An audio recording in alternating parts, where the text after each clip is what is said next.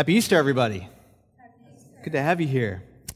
There's a quote from Tim Keller that I've, I've just always loved, and it's a good one to start out with this morning because uh, I think it, it, the, the quote itself sets kind of the tone for whether or not the next 25 minutes, let's be real, be about 30 minutes of me uh, preaching from, from God's Word here from 1 Corinthians 15 on, on the resurrection is, is actually worth your time. So, so here's what Keller once said. He said, if, if Jesus rose from the dead, then you have to accept all that he said. But if he didn't rise from the dead, then why worry about any of what he said? He said, The issue on which everything hangs is not whether or not you like his teaching, but whether or not he rose from the dead. So listen, I, let's, let's, just, let's just get it all out in the open here. I understand that there are many reasons, many reasons why you're here this morning. Right? So, so Easter services uh, are, are, typically the, the highly attended Sunday service in churches all across the country. We're, we're no exception to that. And I, and I totally get that for some here in this room this morning or watching online, wherever you may be, uh, I understand there's a multitude of reasons for why you're here. Maybe you're here today because this is what you do on Easter Sunday. So, so you might be the, the, the, Christmas and Easter person, right? So, so kind of big kind of Christian holidays, and this is where you find yourself, right? You go to church. And so this might just be today part of your, your yearly rhythm. But maybe for others, you're here today because, uh, because, because you're, you're kind people. Meaning this, that maybe a friend, a coworker, a neighbor invited you, and so, and so you're being friendly and gracious and kind and accepting their invitation to come sit with them today. And so we're glad you're here today.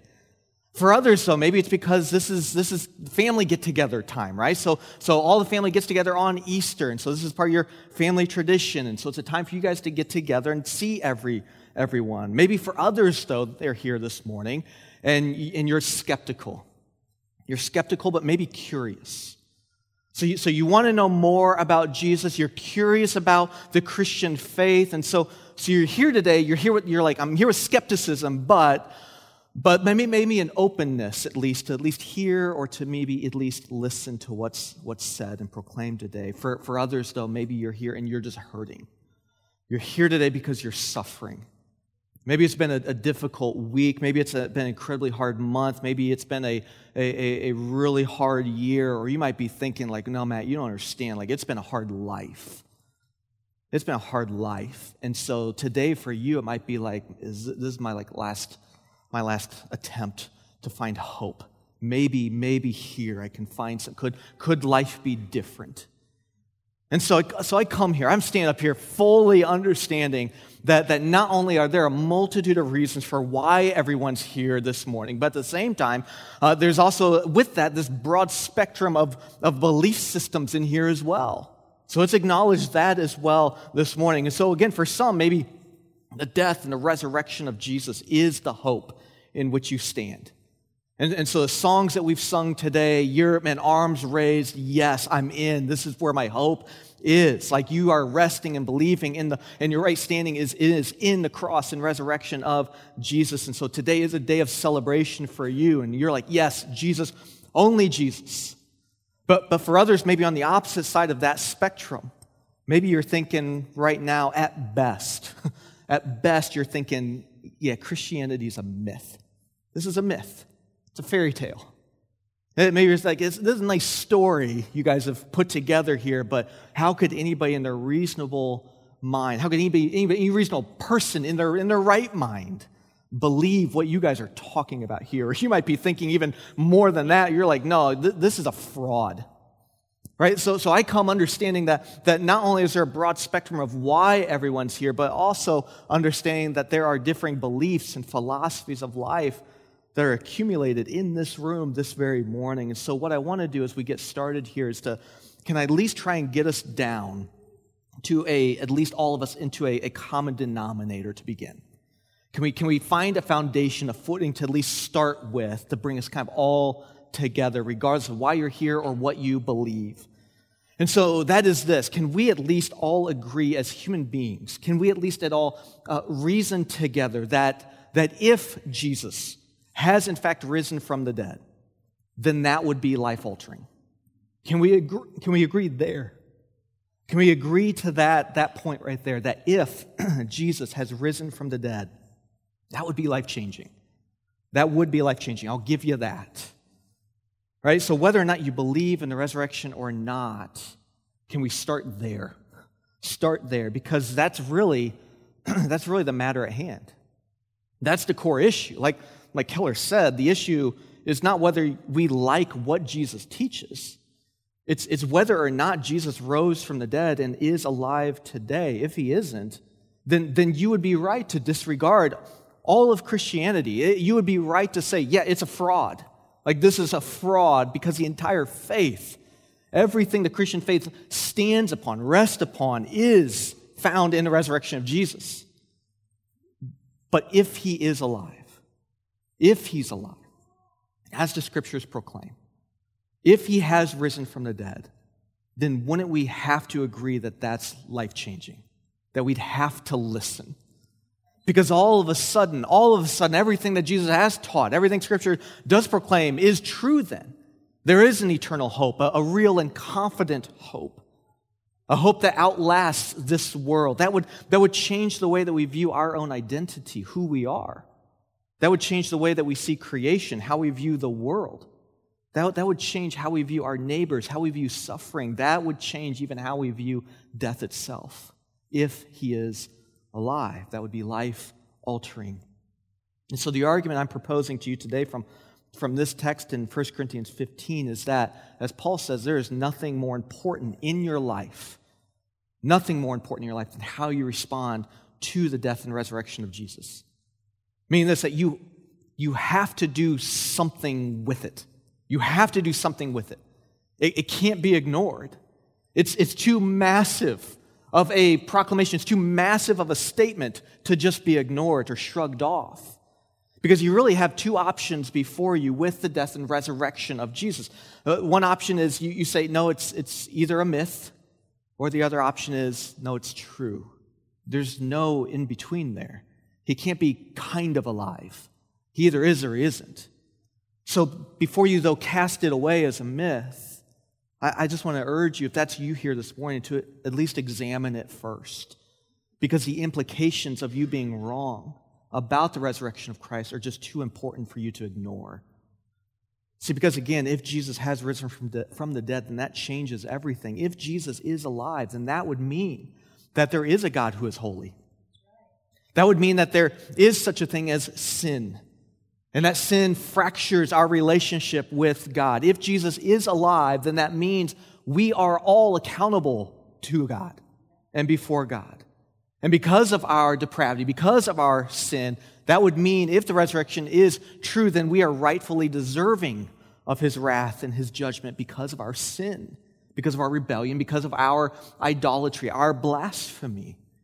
If Jesus is alive, then that would mean then that Jesus and Jesus alone is the only substitute and sacrifice for our sins, that He is the only way to be reconciled and restored with our Creator, that He is our only means of justification. If the resurrection is true, then everything else Jesus taught is going to be true. And so this morning, everything, listen, everything hinges on this one marvelous, majestic, glorious truth. It all hinges right here and right now on whether or not he's still in that grave. Because if he is, who cares what I have to say? Who cares about anything else Christianity has to say? It would mean absolutely nothing. And we would just heard for the Apostle Paul earlier, just a few moments ago, make a, that very statement, that very, uh, that very uh, statement right there when we read uh, verses 12 through 19 of chapter 15. And not only would Christianity be in vain or, or useless, but Paul actually says we'd be fools. We're fools for having followed it if Jesus is still in the grave. But when we stood together and when we, when we read in unison verse 20, do you remember what verse 20 started by saying? It said, But in fact, Christ has been raised from the dead. And because this is true, because that's true, then that's very good news. And because that's true, that then has incredible and massive implications for our lives. In fact, I'd argue from Scripture that because of the uniqueness of Jesus' life, his death, his resurrection, that no other philosophy, no other belief system in the world throughout human history has actually a leg to stand on or speak on with any kind of authority. Because every other philosophy, every other world religion out there, let's take the topic of death, our great opponent, right? Uh, the great enemy of humanity, death. Every other philosophy, every other world religion out there teaches, in, in essence, a way to either escape death or, or to just delay it. And, and so it's all about kind of just pushing it aside, trying to escape the reality of it's still coming for all of us.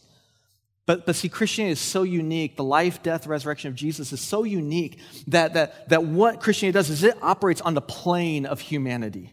Meaning this, that it operates in the plane of life and death, that God himself didn't stay distant from his creation, but God became man and came and suffered and died himself. He, he embraced the, the, the curse of sin.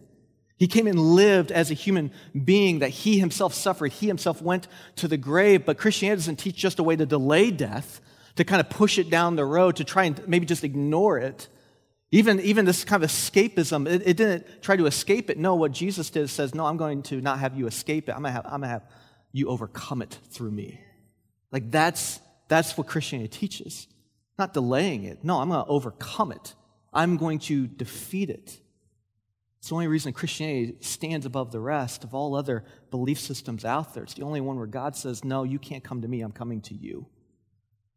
And so, like Paul does with this, this little Corinthian church here, on this Easter Sunday, I, I just want to remind us this morning of the most important thing.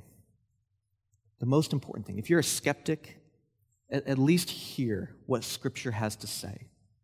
And then ask yourself ask yourself, does this answer the deep questions of the soul? If you're a believer today, I want us to just simply be reminded today of the gospel's impact and hope in which it has brought you and what it is continuing to bring forth in your life. You see, Paul begins this with this little reminder in verse 1 where he says, Now I would remind you, brothers, of the gospel that I preached to you. I remind you, brothers, of the gospel I preached to you. I have two simple points this morning nothing complex, nothing deep. And so you'll see this at the very first point. The, the very first point I have here from this text is the gospel is good news. It's good news. It's good news of a glorious event that has happened in history. See, Paul's writing to this church, reminding them of the death and resurrection of Christ. Much of this letter up to this point has been Paul addressing um, all kinds of other issues within this church. Like they were just kind of a mess. If you know anything about the Corinthian church, they were just kind of a mess. They just kind of didn't get anything really right. And so Paul's writing this, this long letter to kind of address all these, these issues. This, this church was getting distracted by all these, these kind of peripheral issues, secondary issues. Now, still important things, but, but what Paul's saying here is it's not the main thing. In fact, what was happening in this Corinthian church is they were neglecting the most important thing, the death and resurrection of Christ, the gospel itself. And that's because, and that's the reason why there were so many other issues among them that Paul had to address. So Paul, he addresses marriage and morality and sex and division. He, is, he addresses in this letter the beauty of diversity within the church, all kinds of things. But he's coming now toward the end of this letter and he's wrapping it up with what he would say the most important thing. The most important thing. Verse 3 and 4 For I delivered to you as of first importance what I also received that Christ died for our sins in accordance with the Scriptures, that he was buried, that he was raised on the third day in accordance with the Scriptures. Paul's quite simply saying to this, this struggling church, he's saying, guys, brothers, sisters in Corinth, re- remember what matters. Remember what matters. Remember, church, that your hope is found in the death and resurrection of Jesus. Remember, church, that your identity, who you are, is found in who God says you are. That you're a child of the King, you're a son, you're a daughter of God Most High, you are loved, you're accepted, you're forgiven, you're free. This is, this is the implications of the gospel. This is why Paul's saying this is of what is most significant, most important, of first importance. The gospel is not something we must do to earn God's favor, to earn God's acceptance. Please hear that today. If this is your first time, first experience with, with the Christian church, if you hear nothing else today, hear this that the gospel is not something you must do to earn God's favor and acceptance. The gospel is about what God has done for you. It's not a set of moral codes or principles by which we live our life, hoping maybe God will love me and accept us in the end if we're just good enough. It's what's been done for us on the cross. The gospel is news of something so incredible, so magnificent, so unbelievable that it can't be ignored. It can't be shoved aside. It's something that we have to respond to. That Jesus died, that Jesus was raised, that your hope is in Him and nothing else. He died because we've belittled a holy God. We've belittled His name. We've belittled God's glory. All of us, every single one of us, myself included, are guilty of that. Every single one. We were created for this relationship with God. We were created to bring praise and glory to this, to His name. And instead, what we have done, instead, what we have done is we've said, no, we want the glory. No, I want the glory. Like we have chosen to exalt what, what's been created rather than the creator. Right? This is the great blasphemy of the universe. And the holiness of God, because He's holy, God demands justice. And so God has responded to this belittlement, to this great blasphemy of the universe, right, in two ways. He's responded with, with hell, and he's responded with the death of his son. See, see, hell was created for those who would choose to bear the wrath of God for their sin, for their belittlement, for their blasphemy themselves. No human words of mine could ever clearly express the horror of hell. But the sending of Jesus, the second response to this blasphemy of God's name, to this idolatry, to this belittlement of God's name, was Jesus. Was Jesus who who went to the cross, who bore the wrath of God, who hung on that cross, bore the wrath of God for our sin because of our belittlement of God's glory. Because Jesus went to that cross, as he hung there, he took our place, he paid our debt, he was crushed for our sins so that through faith we would receive forgiveness and eternal life in him and no other. This is why. This is why the gospel is of first importance. It's why it matters. It's why we've got to respond to it. This is why Jesus died, to pay the price that we could not pay. But the death of Jesus would accomplish nothing without the resurrection. He, he was raised because without the resurrection, there's no, there's no justification. This, is what Paul says in another letter to another church in Rome, Romans 4.25. He says that Jesus was delivered up for our trespasses and raised for our justification, meaning this that, that the only reason we are declared right before God, and that's what justification is, it's a legal declaration or proclamation of innocence. And so, the only reason our justification before God, that we can stand before God as, as, as rebels, as idolaters, as, as glory stealing rats, the only reason we can stand before a holy God and not be crushed is because Christ was crushed for us and because he was raised for our justification. So when God looks at us, to the person who's in Christ, he doesn't see our sin, our belittlement any longer. He just sees Christ's righteousness, which covers us. The only reason that's possible, because of Jesus' victory over humanity's greatest enemy, which is death. Death is our great opponent. We sang that this morning. Nobody escapes it. And Jesus' resurrection uh, out of that grave was the final stomp upon its head the final stomp upon all that sought to destroy God's good world. That death no longer, because of the resurrection, has the final say in our lives. That through faith in Jesus' death and his resurrection, that Jesus now has the final word, and that word is forgiven. That's the gospel. This is the good news. This is the death and resurrection of, of Jesus. It's good because it's good news because it's, it's news of what's been done for you, not something that you do for God. Because anything that we could do would be woefully insufficient. But, but he goes on here in this, this letter here. So he reminds them of the gospel preached to you, and which you, he says, which you received, and which you stand, and by which you are being saved. And he says, if you hold fast to the word I preached to you, unless you believed in vain. And so this just takes me to my my second and last little point here, but that is that the gospel is central. Gospel is central. just as the earth revolves around the sun, so should our lives revolve around the gospel. The death and resurrection of Jesus is the gravitational pull of our lives. It's the power of God for salvation. It's the lens by which we, we, we experience life. And so, what's Paul saying here? He's saying that the, the gospel is something that you received. And so he's saying, he's acknowledging, listen, this is something that you received. It's something that's taken place in your past. And so for those of us in this room this morning or watching online, if you are a believer in Jesus, there was a, a moment in your past when you responded to the death and resurrection of Jesus. And you responded in faith and repentance. You believed it. But, but yet, notice Paul's flow of thinking here in those first couple verses. He says the, the gospel is something in which you now stand. He also says it's something by which you are being saved, meaning, meaning not only is the gospel part of the Christian's past, but it is the, the present reality of an ongoing presence in a Christian's life. So, so break that down very simply, meaning it just means this that we never outgrow the gospel. We never outgrow the need for the death and resurrection of Jesus. We never move on to deeper things beyond Jesus' death and resurrection as if there is anything. It, it's central to our, our lives, it's our very core.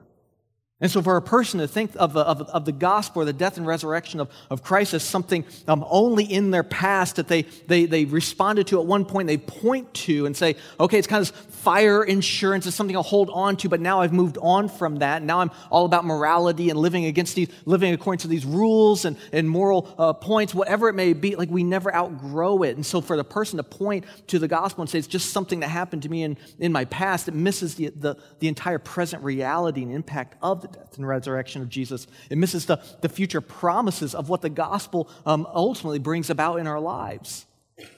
And what I mean by that is that we don't simply respond to the death and resurrection of Christ and then move on to higher and loftier things like morality and good works. No, instead, it's the centrality of the gospel in our lives that bring those things about.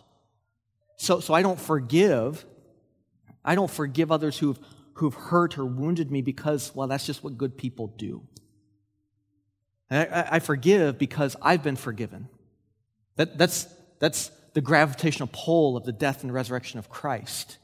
I forgive because I've been forgiven. I'm, I'm not gracious to others because I want people to like me or, or because I, I want to set myself up on a pedestal to look down upon those like I'm giving grace to you. No, I seek to be gracious because God's extended grace to me. As I look to the future, I, I, don't, I don't need to fear death because death has been defeated on the cross. My, my identity, who I am, is not found in what others think of me, but who I am in Christ. This is all that truly matters. Jesus is my justification. Jesus is my identity. Right? This is the present, ongoing reality of the gospel in my life. This is, this is what the death and resurrection of Jesus brings about. This is why it is central to a believer's life. And if we're going to be honest, this is what should make the church so countercultural. This is what should make the church so transformative in its community. Right? When it's, when it's filled with people who acknowledge their, their unworthiness, but filled with a people who love, not because they want to get something in return, but because Jesus' love compels them. What makes the church so countercultural is when it's filled with people who, who forgive because their desire is not because I need to be right. I need to make sure everyone knows I was right in this instant. But we, we forgive because we want to we want to model the forgiveness and the humility of Christ. What makes the church so countercultural is that because we don't fear death, we go to the hardest places on earth. We go with this message of redemption.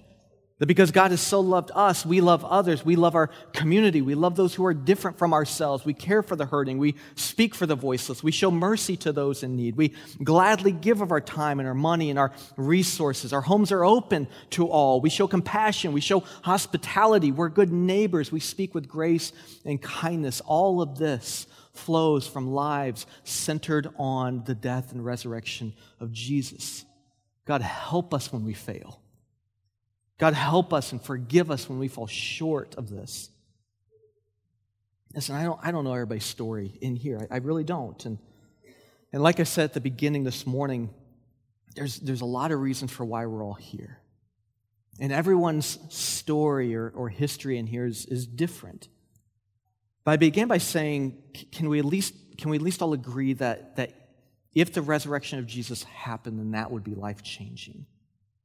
However, from this point forward, it, it is on you for how you will respond to the death and resurrection. And, and if your struggle in this moment is like, okay, but man, you just don't know my past. If your struggle in this moment is, is feeling as though you don't deserve forgiveness, listen, we're all unworthy of God's grace. We're all unworthy. I'm the least deserving of everyone in this room. Least deserving.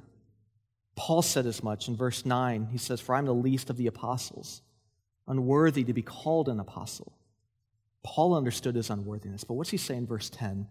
Let's just be a breath of fresh air to your soul. But by the grace of God, I am what I am.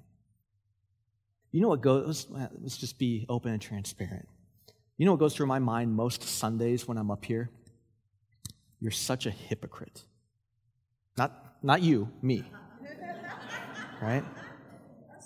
Yeah, yeah, but I'll speak for me. You're such a hypocrite. How can you stand up there and call people to do this and you're not? You're not. Listen, I am broken. I'm unworthy on my own standing. If you guys knew that the sins I struggle with, the thoughts that sometimes go through my mind, you, you probably have struggle listening to me right now.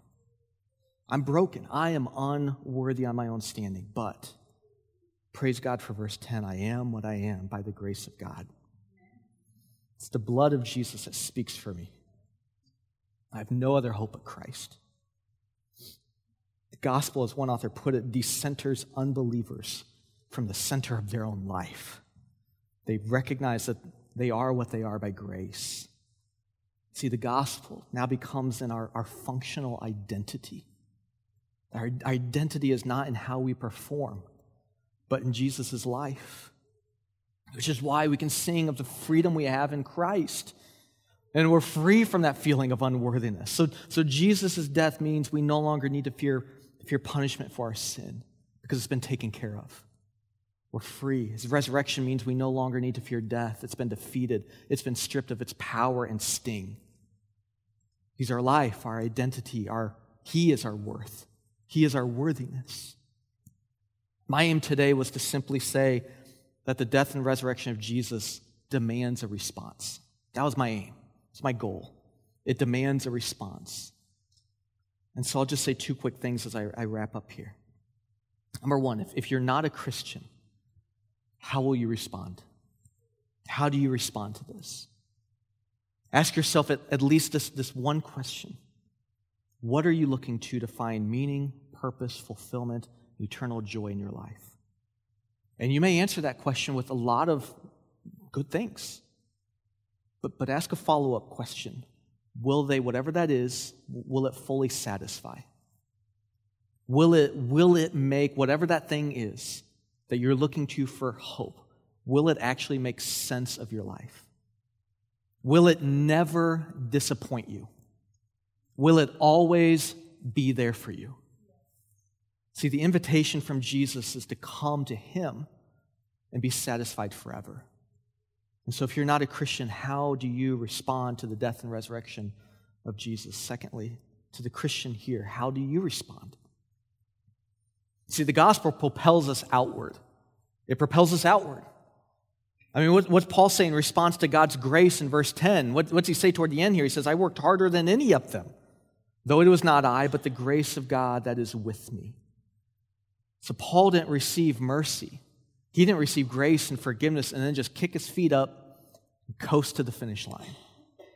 No, he's, I received grace upon grace, and he's like, I got to work. We have all of eternity to rest in the goodness and the sufficiency of Christ, but we have a season on this life. All right, season of life on this earth to live on mission for the glory of God. And so the question to you this morning, brothers and sisters, is how is the gospel propelling you to action? How is it propelling you to love and good works? Not good works to earn God's favor, but good works such as love and compassion and mercy in response to God's favor through Christ. Church, I'm tired. I'm tired of mediocrity. Tired of lukewarmness. Tired of chasing comfort. We're called to more.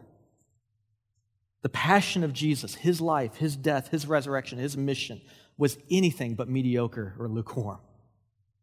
Thank God his love and his passion for us was not lukewarm like so often our response is to him, like so often my response is to him.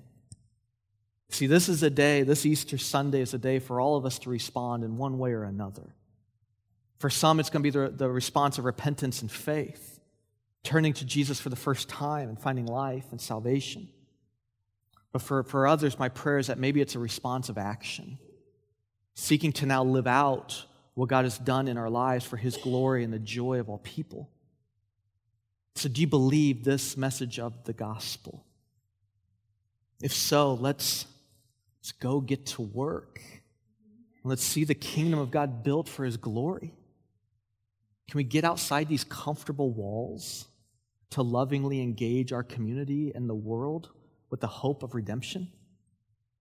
It's not rest. It's not rest until all nations come to worship the great King of Kings who is alive. Let's pray.